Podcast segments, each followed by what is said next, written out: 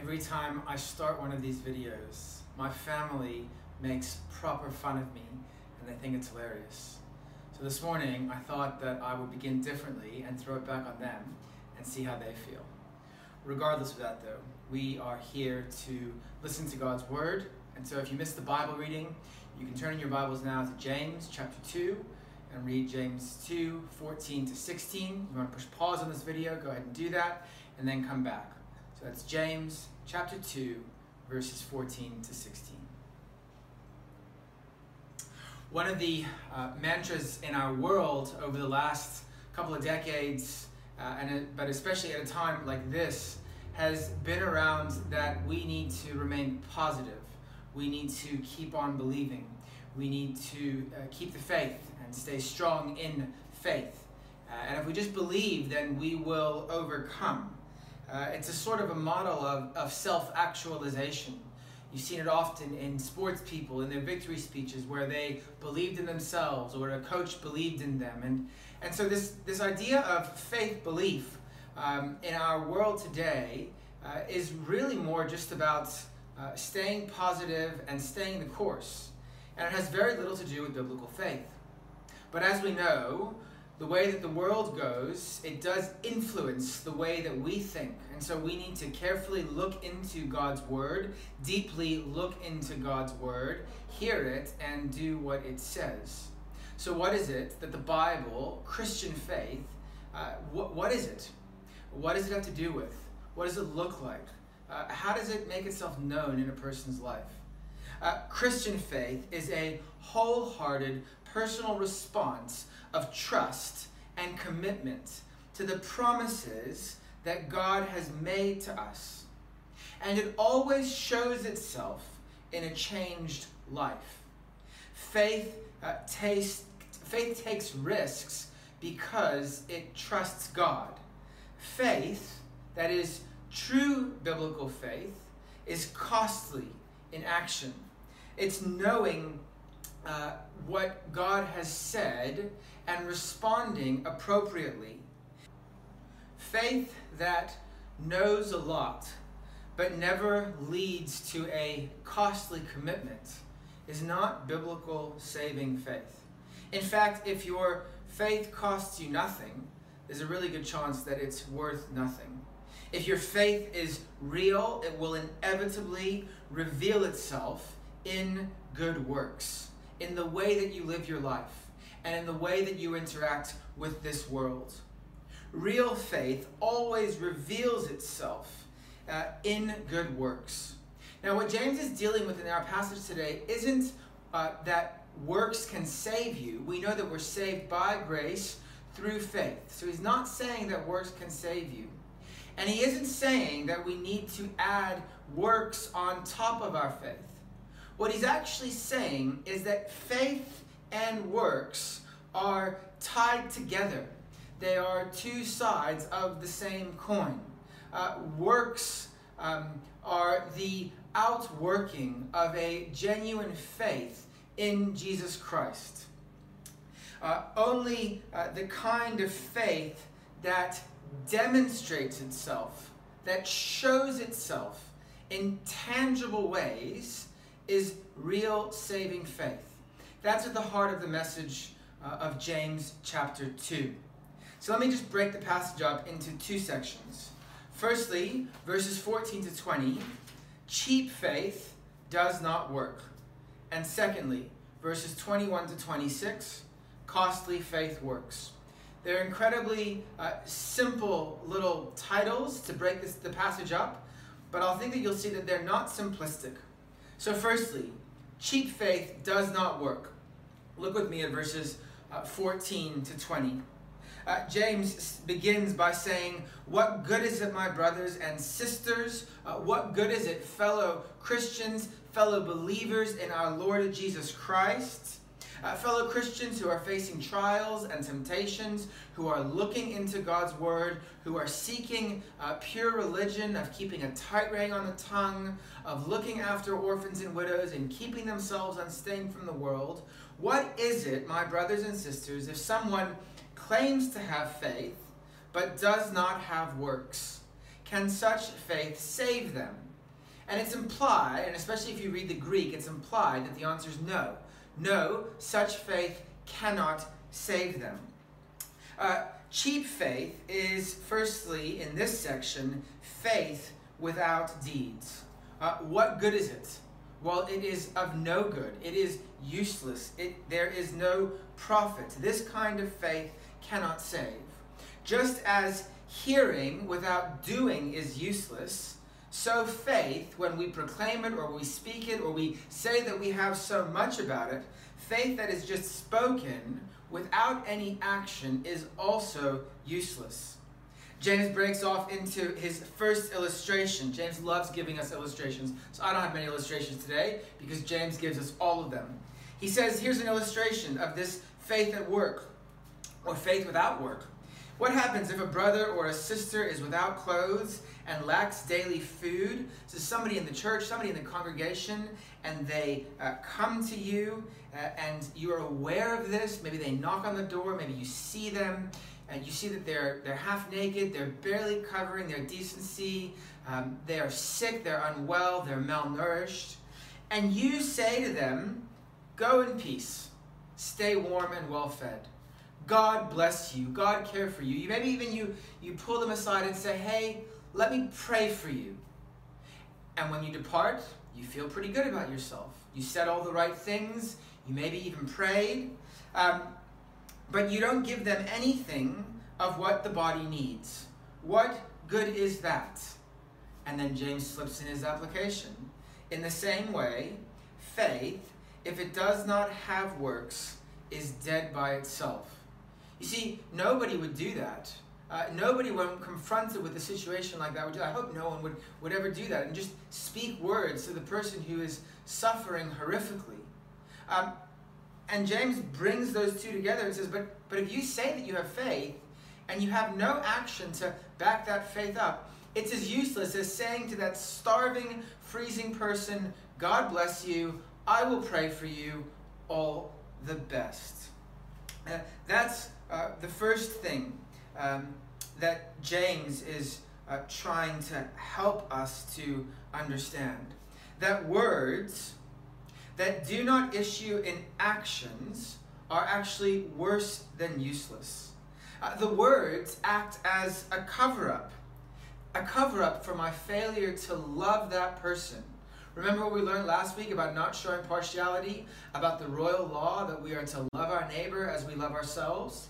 It's really easy to put use words uh, as a cover up, to leave ourselves feeling good, but to leave a person completely unhelped. And what James is actually saying is that when you do this, you're dealing in death. You're dealing in your own spiritual death because it shows that your faith isn't a real saving faith and on top of that, you're dealing in that person's death because you could have helped them, you could have saved them, and yet you withheld. So you're dealing in death on two different fronts it kills you and it kills others. Now, friends, how true is this? I mean, how close uh, to home does this actually cut? Um, where it's so easy to say the right things, to say the Christian words, but never to actually back those words up in generous, sacrificial, uh, gracious uh, deeds that are full of mercy, going out of our way to serve other people. And yet, that's just the physical side of it. On top of that, James says that there's the spiritual side of it that actually says that it brings your salvation into question when you speak the words that sound incredibly faithful, but there's nothing to back up those actions to show that they are actually real.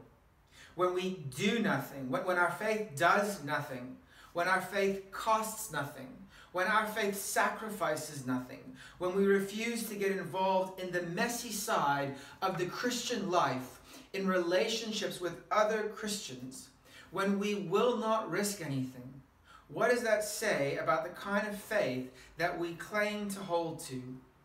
Uh, words without deeds do not work. Faith without the actions to show that that faith is genuine actually reveals that that faith is not genuine saving faith. We might have faith, it might be some kind of faith, but it's not a faith that saves. Then someone sort of interrupts and says, um, verse 18, but someone says, You have faith and I have works. Show me your faith without works, and I'll show you faith by my works. It's kind of like you get, you know, there's this sort of interrupter. He says, You know, but James, that's all well and good, but you know, there's different kinds of people in the church with different kinds of gifts. There are those people in the church, and they're activists, and they like to do lots of things. But you know, James, our faith is also genuine we like to sit and to think about faith and to talk about faith and to make sure that we're getting the uh, point of the passage right and theologically correct. No, we might not be activists in that sense of the word, but we still have faith. Um, we like to think about it and we like to talk about it, but we don't like to do very much with it. And so then James goes into his second illustration. He says, you believe that what that God is one, that's good. Even the demons believe that. And at the very least, they shudder. You see, cheap faith might have all of the right answers and might be able to say all of the right things and might have all of the correct theology. But when there is no uh, change, when there is no transformation that takes place in that person's life, then it doesn't matter how much you can write about God and the Bible and Christian things, how much you can remember or recite or say, it is of no use. In actual fact, he says, you know, this is the good, but you know, even the demons believe. Even the demons are orthodox in their theology. Even the demons could say the creed as good as any one of us. But you know something? They don't believe. Uh, their faith is a useless faith. Uh, because there's no transformation, there's no repentance that comes with it, there's no obedience. They might be accurate and correct, but accuracy without change, uh, commitment um, without transformation is completely useless. And what's even more scary in this whole thing is that when we talk about these the demons, they, they, they know the truth and they actually feel that truth emotionally. I mean, this is like, he's almost saying something positive about the demons that he isn't saying um, about what's going on in some people's lives. That the demons believe, and at least they have an emotional response to that belief. They shudder at the thought that God is one. Uh, they're, they're, they're tre- they tremble at it. But not so with these people. They might recognize the power and the purity of God, but it does not change them. And so James says that for, for anyone who claims to have faith and yet has no works that accompany and show that that faith to be genuine, they're actually in the same camp as the demons. Faith is not just mental assent faith is not just emotional experience. Unless uh, faith uh, captures the mind, unless it takes uh, hostage the emotions and leads them in uh, a slavery to Jesus Christ that changes the life, transforms the life, brings about an entire uh, new trajectory and course for that life, it is still cheap faith. And cheap faith, James says, does not work. Yes, that transformation will be costly, but it costs you nothing to mentally assent or to agree. It costs you very little to utter words like, Jesus Christ is Lord. I believe in God, the Father Almighty, maker of heaven and earth. That costs you nothing. And there's this danger where we might mistake emotion for the uh, truth of living out God's word. And James, the half brother of Jesus, who has lived through this in his own life and is so desperate to make sure that none uh, turn away or fall away, so desperate to make sure that if someone is found to be in error, that a brother will turn them and bring them back, wants us to know, wants all Christians to know that the way that we know and experience our faith as a genuine faith is in the way that that faith works itself out, the way that it costs us, the way that we take risks. He's already spelled it out for us a lot in chapter 1 and 2.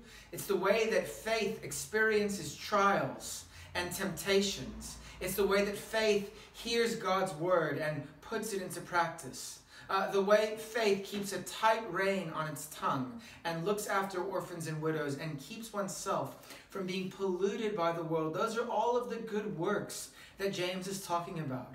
It's a faith that uh, sees people all created in the image of God and doesn't show partiality. It's a faith that, when confronted with basic human needs, especially that of a brother or sister in Christ, reaches out, not just with words, but in actions. So that's the first thing that James has to say. James then brings this section to a close in verse 20, where he says, You senseless person, are you willing to learn that faith without works is useless? So it's important to note that although James is trying to jolt us out of um, this uh, place where uh, we are just apathetic because of our faith, he's not being judgmental. He's saying you can learn, you can move out of this. If you're willing to learn, uh, you don't have to be this person. And that's really his segue into the second thing that we look at in verses 21 to 26, which is that true faith is costly faith. So, faith that works, he set this whole thing up faith that doesn't work, faith that is useless, faith that it was without profit, faith that is like the demon's faith. That's in the first section. So, how does the kind of faith that James wants us to have work? And he gives two real life people who, in the midst of overwhelming circumstances, exercised true biblical Christian saving faith. What I love about James is that he doesn't deal in the hypothetical or in the detached. He deals in the everyday, uh, real life. And so, he gives us these two stories. Uh, the first one is the story of Abraham. Uh, Abraham put his whole life and his whole future on the line at the moment of testing and trial. And we'll see that Rahab does exactly the same thing. They show us through their life example how costly real faith is. Because real faith is stepping out in sacrifice and in action based on uh, the crazy calculus of God's grace. Here, Abraham, we're told, was justified by his works. That is, his works uh, demonstrated that his faith was a real, living, active, genuine faith. So remember, James is not saying here works save you, and he's not saying you need to add works to your faith. He's saying that faith is proven to be real saving faith when it is seen by the fruit of the works that a person does. So, what were the fruits of Abraham's works? Well, God had promised him over 25 years before that he would have a son. He waited and waited and waited for that son. Finally, that son arrives, the promised one, the fulfillment of all God's promises, Abraham's seed, his line. And one day, God says to Abraham, Take your son, your only son, and go and sacrifice him. And Abraham does exactly that. And just at the moment, you can go read about this in Genesis 22, just at that moment uh, before Abraham is about to kill Isaac, God tells him to stop, and he provides a ram as a substitute for Isaac. See, God had never intended for Isaac to be killed, but he was testing Abraham's faith. Uh, how costly and how much risk, risk was Abraham prepared to take? And so we read on um, that he was justified by works in offering Isaac, his son, on the altar. You see that faith was active. It was an active faith. It was active together with his works. And by works, the faith was made to be complete. It was seen to be genuine. And the scripture was fulfilled that says Abraham believed God and it was credited to him as righteousness. Now that's back in Genesis chapter 15. So the story actually goes backwards. You know those crazy movies that they begin at the end and then they end at the beginning and you're not really sure where you are in the movie? Well, that's kind of what this verse is doing. It's uh, going right back to where the scripture said that Abraham believed and God credited to him as righteousness, and what is more, he was called God's friend. And so you see that a person is justified by works and not by faith alone. So that's the first story that we have. Uh, real faith is seen in action. The second story we have is of Rahab. Now you can go read about her story in the book of Joshua. The Israelites cross over the Jordan River. Two spies go into the city of Jericho. The king finds out that they're there. Rahab takes them in and she hides them. She puts the soldiers off of their scent and then she helps them to escape. And when they're escaping, she says, Please, will you remember me? You see, she had somehow, uh, in God's economy, come to believe in the God of Israel, the God of Abraham, and the God of Isaac, and the God of Jacob. And she believed in him so much that on that day she was willing and prepared to risk everything to save God's spies. It would have cost her family and herself their lives if they'd been caught. And yet she risked it all because she was trusting in the Lord, the God of Israel. And then James closes For just as the body without the spirit is dead, this is another illustration, just as the body without the spirit is dead, so also faith without works is dead. The spirit is gone, the body's dead. And so faith, if it doesn't have works that accompany it, that are genuine, that show it to be genuine, that justify it, well, that faith is also a dead faith. So, what do we see in all this? Well, we see that real faith is seen in action and cheap faith is not. Cheap faith is happy to confess, but there's never any conviction. Cheap faith is happy to be orthodox in its belief, but there's never any obedience. Cheap faith is happy to be influential in all of the words that it speaks, but is never prepared to get involved in the messiness of Christian relationships. True faith, when it connects our hearts to God, will unfailingly show itself. For it is by faith that we take grasp of God through Jesus Christ. And a new energy uh, draws life from God that manifests itself in the way that we love Him and demonstrate that love in loving others in the way that we keep ourselves from being polluted from the world, in the way we keep a tight rein on our tongue, in the way that we don't show partiality or look after orphans and widows, or count it pure joy when we face trials of many and various kinds. Faith uh, receives the Spirit of the living Christ and He changes us. He changes us into those people. We can't be those people on our own. We need Him to be at work at us so that when we look deeply into the Word that gives life, we don't forget what it says, but we do it and we put it into action. That's what James is calling us to. He is worried uh, that we will be caught up in the error of faith that mentally assents and agrees to the stuff that the Bible says, but doesn't ever manifest itself or make itself known in the way that we go about living our lives. You see, true, living, genuine, authentic faith will be busy and active and mighty in work and deed, for it is impossible to not increasingly do these things when God is at work in us.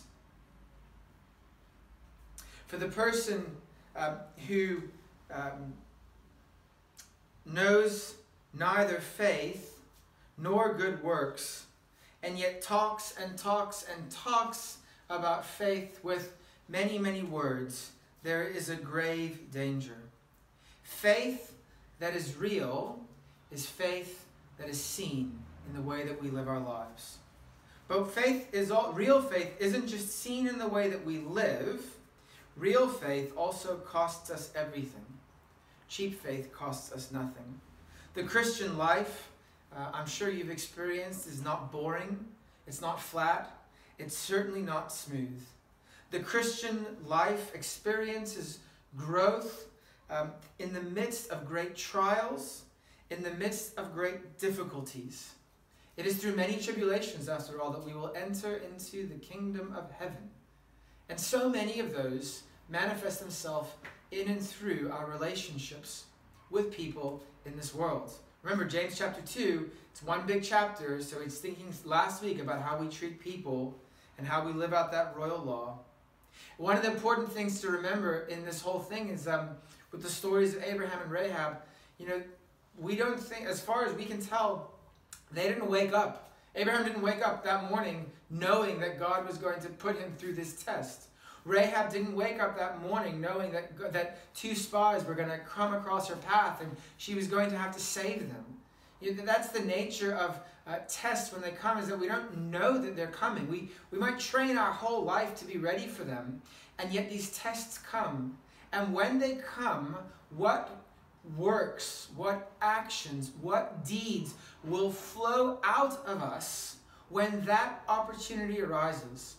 I want to say something positive at this stage. You know, when we, uh, when this whole lockdown thing first started, and um, we partnered with Mitchells Plain, it was so wonderful that our church was able to recognize that need. And I really do think that that's a, something that's worth celebrating. That was faith in action. And it was faith in a big, grand gesture type of action. I feel that as a church, we did well. When we, we passed that test by helping those brothers and sisters in Christ uh, who are significantly less fortunate than us to make sure that they were clothed and well fed and could keep the lights on.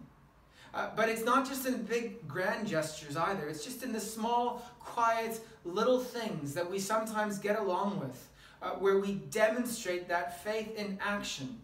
It's not look at me, look at me, and all the wonderful things I do, but just in those quiet, small things. You know, Abraham, he was alone up on the mountain.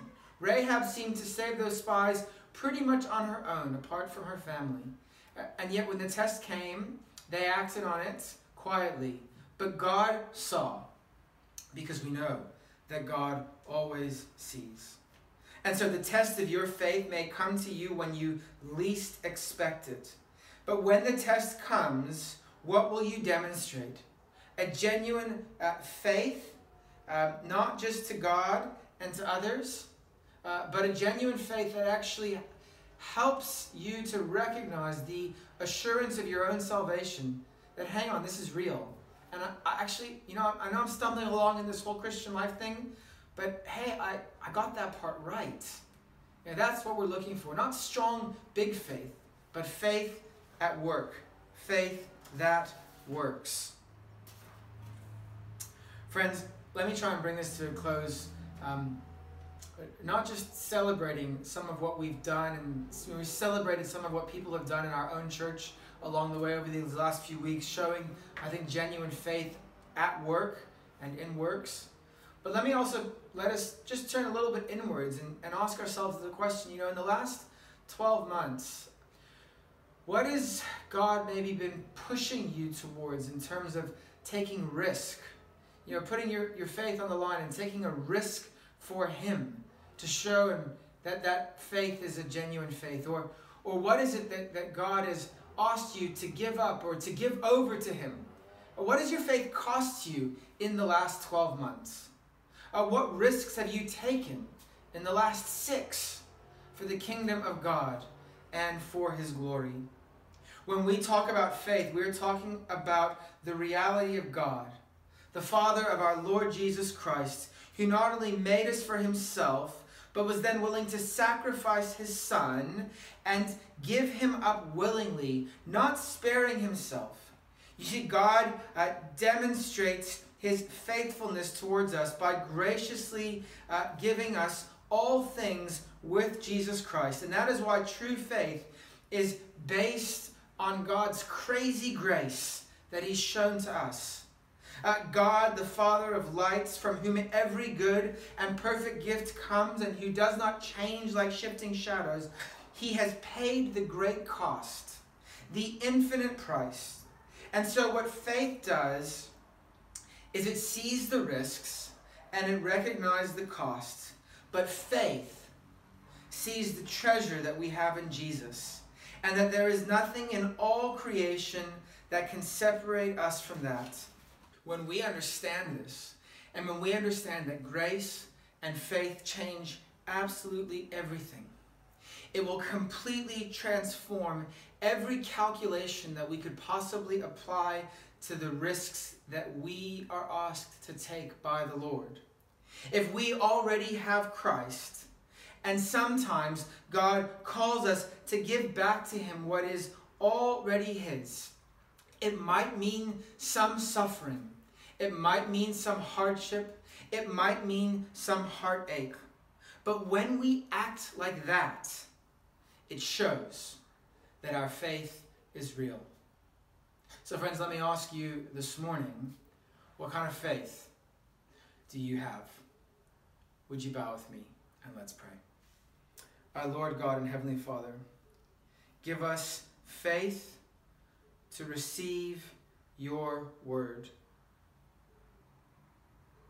minds to understand it, and transform our wills and give us the courage to put it into the action. Father, would you enable us to take great risks for the kingdom of God? And regardless of what it might cost us, may we go forward, acting in love towards you and others, because we know that this is part of genuine saving faith, and we will be welcomed into eternal dwellings with those words that we so long to hear Well done, give good and faithful servants. Father, may this be our hope and our God. In Jesus' name, amen.